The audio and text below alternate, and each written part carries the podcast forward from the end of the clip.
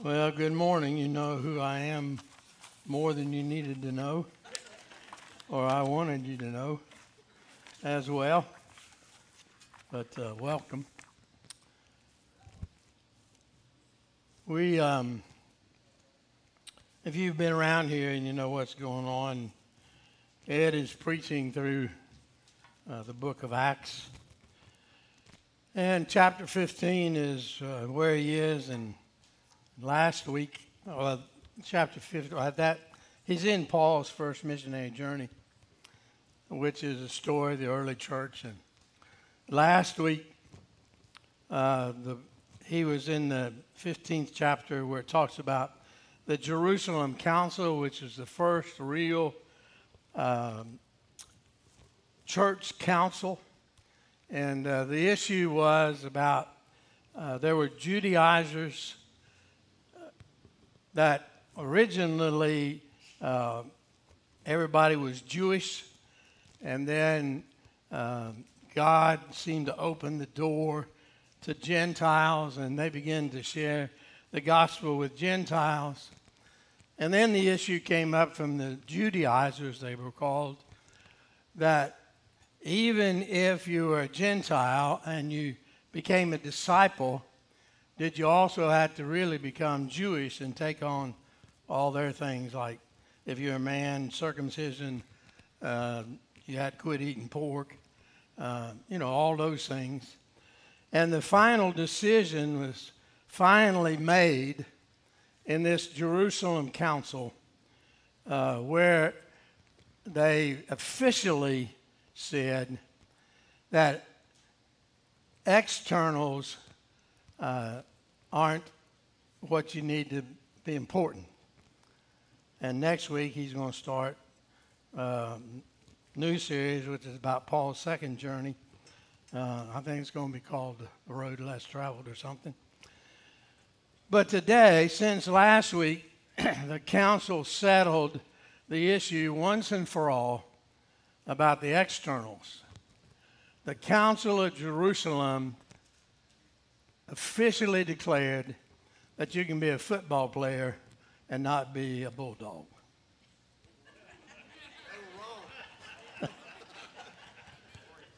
That's what it was all about. You can be a football player, you don't have to be a bulldog. Now, so externals do not matter so much, but there are internals that do matter.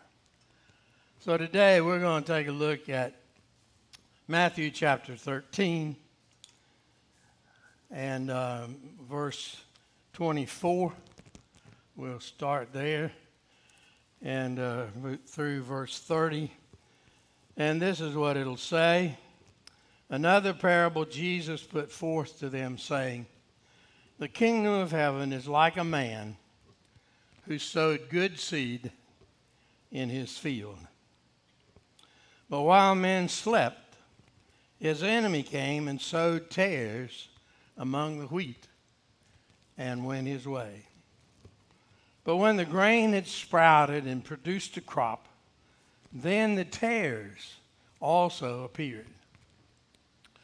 So the servants of the owner came and said to him, Sir, did you not sow good seed in your field? How then does it have tares? And he said to them, An enemy has done this. And the servants said to him, Do you want us then to go and gather them up? He said, No, lest while you gather up the tares, you also uproot the wheat with them. But let both grow together until the harvest. And at the time of harvest, I will say to the reapers, First gather together the tares bind them in bundles to burn them, but gather the wheat into my barn. Now, if you know anything about Matthew's gospel, you'll know that it's just one parable after another. In fact, there are two parables in just three verses. And there are many who think that of all the parables of Jesus, this parable may be the most difficult to understand. if you are in that number, I want you to know you're in good company. Because if you drop down to verse 30, uh, 6 in this chapter, here's what it says Then Jesus sent the multitude away and went into the house, and his disciples came to him, saying, You're going to have to explain to us the parable of the tares of the field. So then Jesus explains to his disciples this parable. Now, rather than me explain this parable to you this morning, why don't we just let Jesus explain it? So here's what Jesus said, beginning in verse 37, explaining his own parable. He who sows the good seed is Jesus himself, the Son of Man. The field is the world. The good seeds are the sons of the kingdom, but the tares are the sons of the wicked ones. The enemy who sowed them is the devil. The harvest is the end of the age, and the reapers are the angels. Therefore, as the tares are gathered and burned in the fire, so it will be at the end of this age.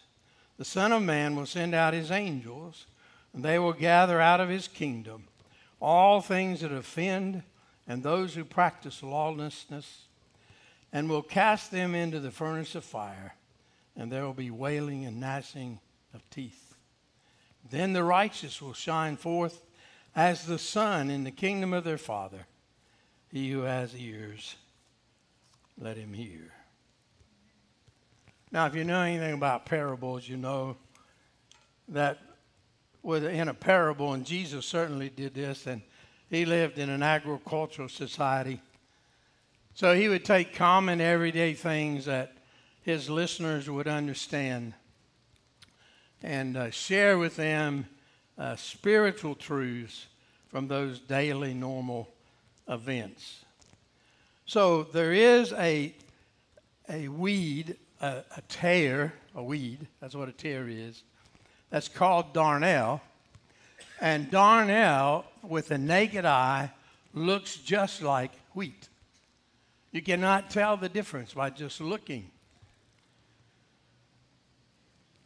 So, you read, you read here where what happens is Jesus is saying that if there's a wheat field, if God has wheat, He has planted wheat, good seed. Satan is always there to plant tares in the midst of the wheat. And the reason we have splits in churches is that people with the naked eye try to figure out who the tares are and try to remove them, and that you're going to ruin the wheat. You're going, you're going to have a mess.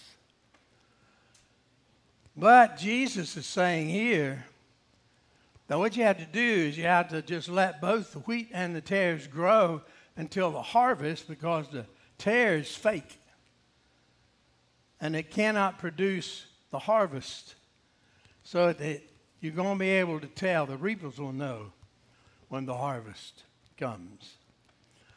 So now today, we don't have a question to deal with of would Satan do such a thing as to sow tares among God's wheat, or could he do that? That's a given in this story. Satan would do that. He could do that. He does do that. So it's not a question of that, where he does, can or not. The question is, and it's in verse 27b. Those workers went to the owner and said, Did you not sow good seed in your field? And he said, Yes. And they said, How then does it have tares? It's not a question of does Satan do it. The question is, how does he do that? If this is a wheat field this morning, and God has sown good seed, how did Satan cause there to be tares right among us? Well, I'm going to share with you this morning three reasons, and I'm certain three ways that Satan sows tares among God's wheat. And I'm going to share some personal testimony as well. So, bullet point number one in your worship guide is that Satan does this by having us convicted of sin without conversion from sin. Have you been around the church very long, or you've heard any scripture, or, or you've just been alive, I think, you're probably going to hear that there is scripture that says, it's in Romans 3.23, that all have sinned and fallen short of the glory of God. Now, I've done some extensive research on that little three letter word, all, and it means all. That's what it means. It means there's no exception. All have sinned and fallen short of the glory of God.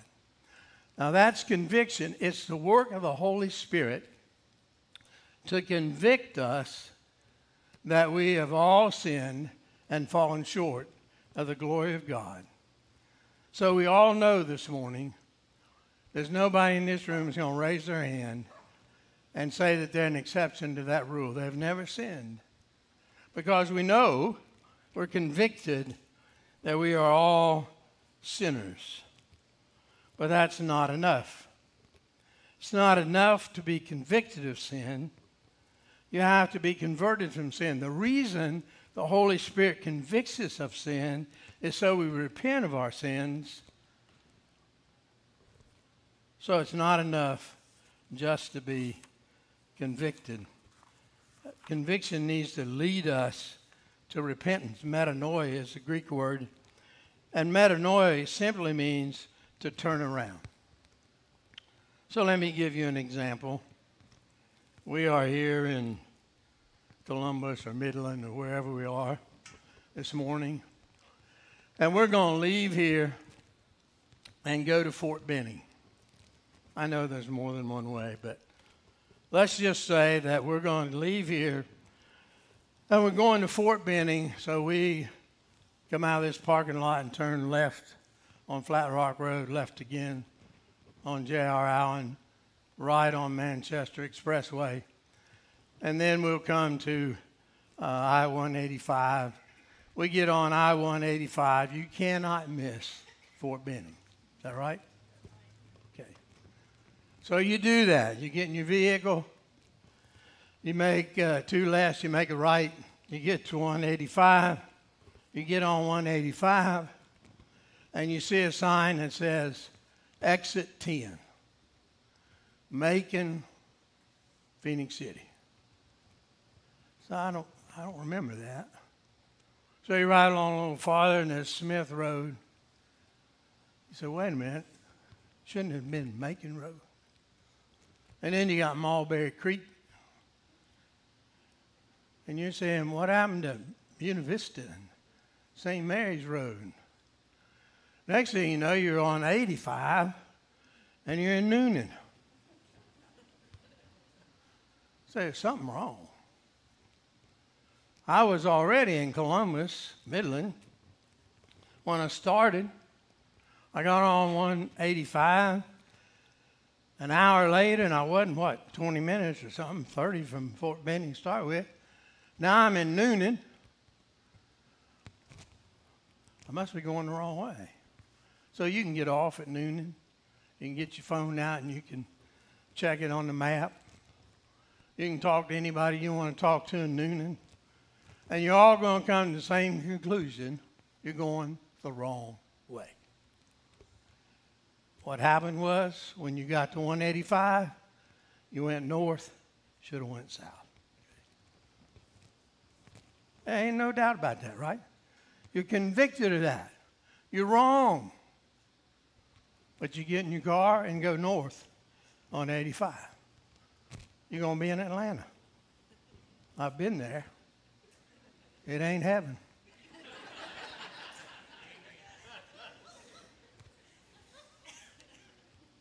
Now, if north is wrong, you can't keep going north and get to Fort Benning. You're going to have to turn around and come back.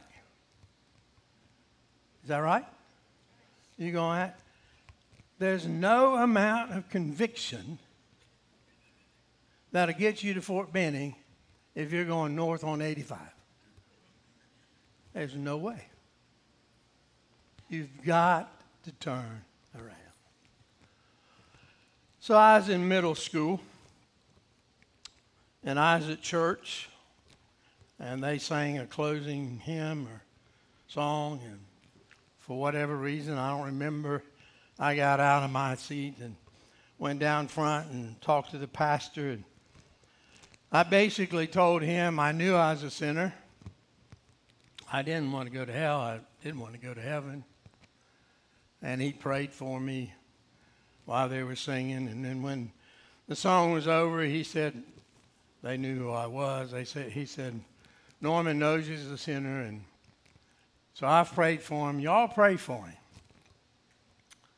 And the service was over, and, and I went to the house and had lunch and so on and so forth. And I, I don't know if it was later that same day or the next day, but it seemed to me like I kind of heard a little voice, a whisper. Maybe it was a sense that kind of said, tare, tare. I didn't know what tare was. But it didn't go away. And after a few weeks, I, I still felt that. And so I went to talk to my Sunday school teacher. And I told her, I said, you know, I, I some sense or whisper seemed say tare, tare. And she said, Norman, you're okay. She said, You're the best behaved boy in my Sunday school class. And that was true. But that didn't have anything to do with me. That had everything to do with my dad. I better behave in Sunday school. But she told me I was okay. Well, she should know. She is my Sunday school teacher. I'm okay. But you know, that didn't go away. Just was there, tare, tare. I didn't know why. It's because I was going the wrong way. I knew I was a sinner, but I had not turned from my sin. I was not converted. Convicted, but not converted. That brings me to the second bullet point, and that is that when uh, that pastor talked to me, well, he prayed for me that Sunday morning. I don't remember if it was then or a few days later, he said to me, he said, You need to know this information. We're having a class coming up, just like you're going to start here. Three classes in August. And he said, We're going to have a class for people who are interested in being members and know more about the church and salvation and whatever. And so we'll give you information and let you ask questions. And at the end of that class, you'll be able to decide if you want to be a member of the church, you want to be baptized. So I went to that class. And at the end of that class, I, I, I wanted to be baptized. And so they baptized me on Palm Sunday, and my name was put on the roll of the church. So here's the bullet point Satan has us to be baptized, convicted without conversion, and then baptized without new birth. So I was baptized officially a member of the church. But I was not born again. It's John chapter 3. And verse 3, it says, Nicodemus, who is a good man, came to Jesus and said to Jesus, What I need to do to be a part of the kingdom of God. And Jesus said to Nicodemus, you have to be born again. You must be born again. Now, Nicodemus said, How can I, as a grown man, go back into my mother's womb and be born. And Jesus said, No, Nicodemus. We're not talking about physical birth. I'm talking about spiritual birth. You see, when Adam and Eve was in the Garden of Eden, they were told if they would disobey, they would die. They disobeyed.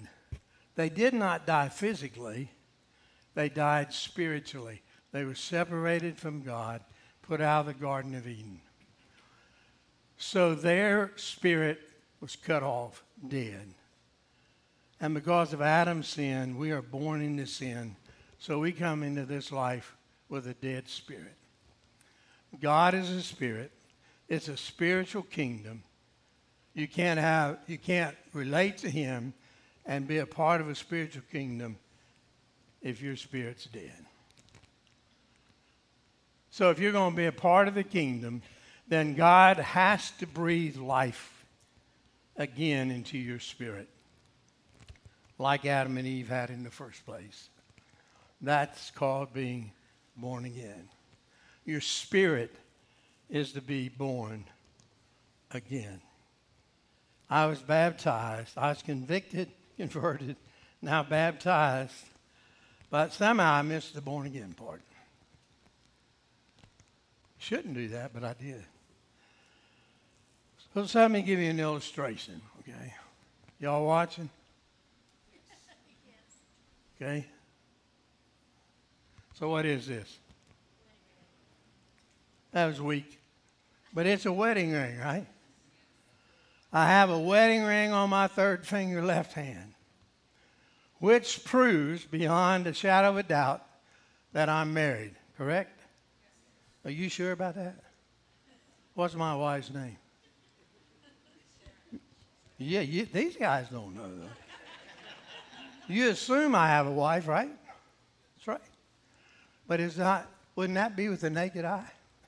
Isn't that what they solved at Jerusalem Council? You, you can't tell. You go looking on the outside, you're going to tear up the patch. So let me do a survey. How many in this room are married? Okay. How many in this room aren't married? Okay. How many in this room didn't raise your hand either time because you're not sure? don't, don't, don't let that go. I'm coming back to that. Okay, let me ask you this. Is there anybody in this room who's married, and raise your hand, but does not have a wedding ring on your third finger? Oh, look at that. Ah. So you really can't tell by the outside. Now you watch this. What is this? It's a wedding ring. I got two. I used to wear this one over here. Sharon got me a new ring, so I just put this one over here. Does that mean I got two wives? There's a penalty for that. Two mother in laws, but that's another sermon altogether. You know, you go to a jewelry store and ask, you want to tell them you want to buy wedding rings, they'll never ask you to see your, your uh, marriage license. They want to see your credit card. They'll sell you as many rings as your credit card will take. You don't have to be married to have a ring. Just have to have money. I, I don't know in 57 years, Ed, how many weddings I've presided over, but I know if you just get a man and a woman and say, Y'all got rings, well, just swap them. You wear this one, you wear this one. That's all there is to it. Wouldn't be any divorce rate. Because anybody wear a ring. Marriage is hard. It's not about wearing rings. See, the ring is an outward sign that you're married, but you don't have to have a ring to be married. You could have two rings.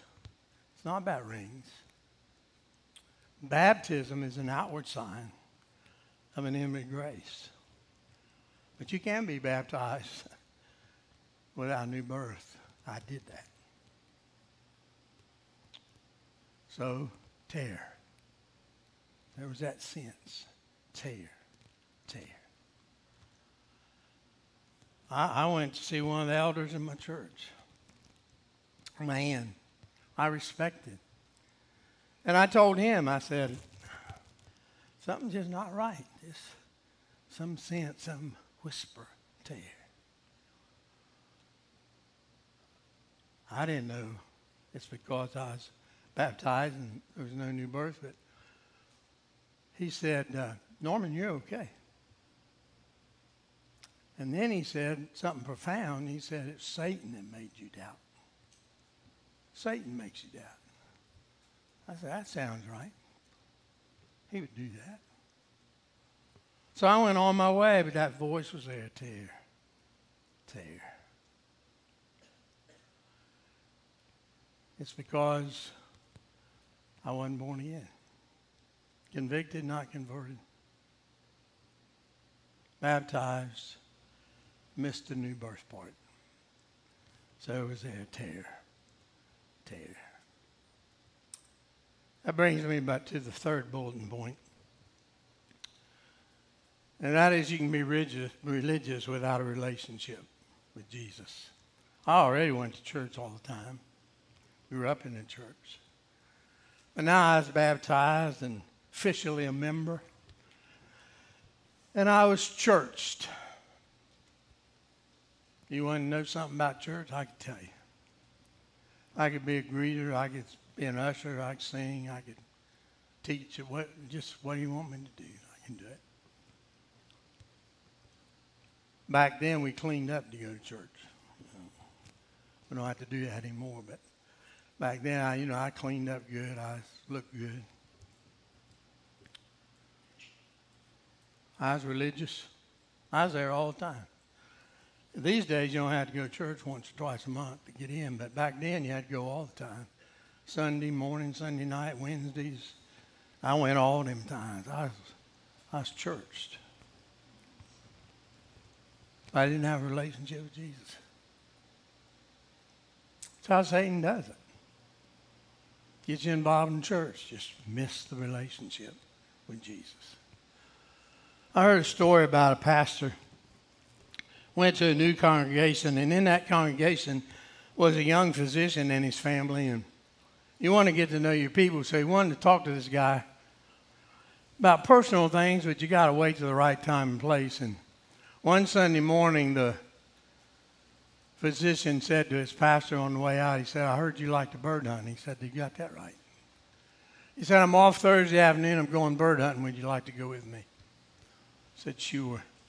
So the physician picked his pastor up and said, We're going out to a farm where I grew up. It was sold, but I've bought it back. And we're going to hunt on that land today. And they did. They had a good time. They got their quota of birds. And coming back in that evening, walking through a pasture by a barn there, the pastor thought this was a good time. So he said to the young physician, Can I ask you a question? He said, Sure. He said, Would you tell me about your personal relationship with Jesus? And the physician said, I don't even understand the dynamics of that question. So the pastor said, Okay, if you grew up here, then you must have played in this, Pastor. He said, All the time. He said, Well, did you ever stub your toe? He said, Of course. He said, Well, you're a physician. Tell me what it's like to stub my toe. And the physician said, Well, that's pain. And you can't really explain pain, you have to experience it. And he said, Okay, you're a husband and a father. You love your wife and children, so tell me about love. The physician said, That's like pain. You, you can't explain it, you have to experience it. So he said, That's what I'm asking you. You have a relationship with Jesus and you're not able to explain to me but you can tell me it's real. See, I didn't have that. I was converted, not I convicted, not converted, baptized without new birth. religious, just didn't have a relationship with Jesus. I was a grown man in a baseball field in Columbus, Ohio, when Billy Graham gave an invitation to anybody who would like to have Jesus in their heart and life.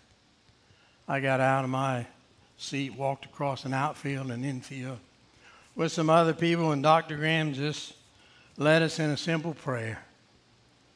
And I asked Jesus to come into my heart. Right there in the baseball field, I heard a whisper You're wheat. You're wheat. Now, back then, I was wheat thin.